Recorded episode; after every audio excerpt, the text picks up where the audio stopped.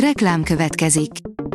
A műsort a Vodafone Podcast Pioneers sokszínű tartalmakat népszerűsítő programja támogatta, ami azért jó, mert ezzel hozzájárulnak ahhoz, hogy a felelős üzleti magatartásról szóló gondolatok, példák minél többekhez eljussanak. Köszönjük! Reklám hangzott el. Szórakoztató és érdekes lapszemlénkkel jelentkezünk. Alíz vagyok, a Hírstart robot hangja. Ma szeptember 19-e, Wilhelmina névnapja van. A diktátor még mindig él, és a nép vérét szívja, írja a Telex.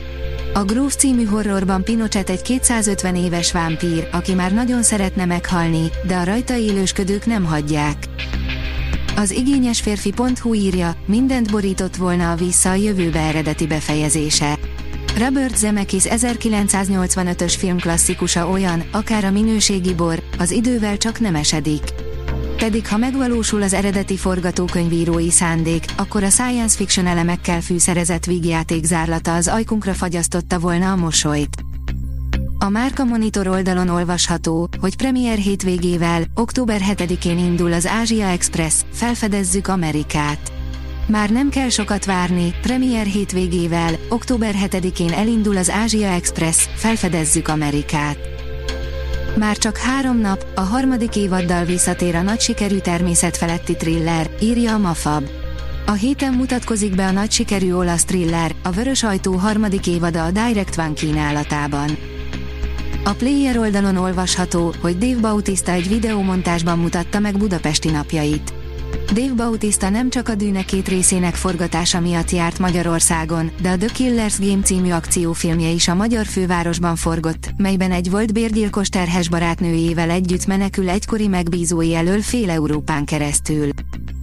A 24.hu írja, az Apáca 2 olyan rossz, hogy folytatást fog kapni. Mozikba került a Démonok között franchise új darabja, az Apáca 2. része, mely mellékvágányul szolgál a filmsorozat rajongóinak.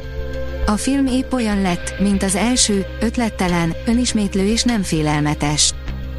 A könyves magazin írja, a lett költő új kötetében a halál edzőterembe megy. Mi a legfontosabb az életben? Mi a pénz? Mi a közös a popzenében és a terrorizmusban? Isten vajon amiatt nem hal minket, mert éppen zuhanyozik?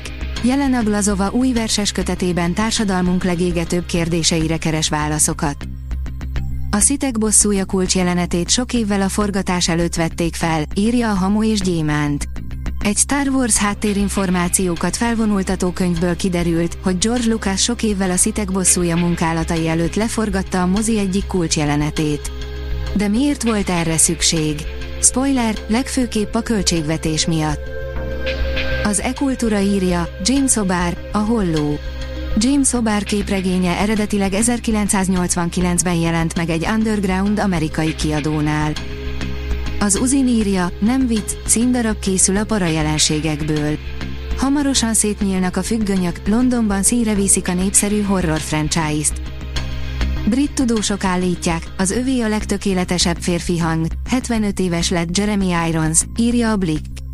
Jeremy Irons a világ egyik legnagyobb színésze, aki alakításaival a közönség szívén túl a szakmát is lenyűgözte, hiszen nem csak Oscar, de Emmy és Tony díjjal is rendelkezik, vagyis magáénak tudhatja a színészmesterség 3-as koronáját.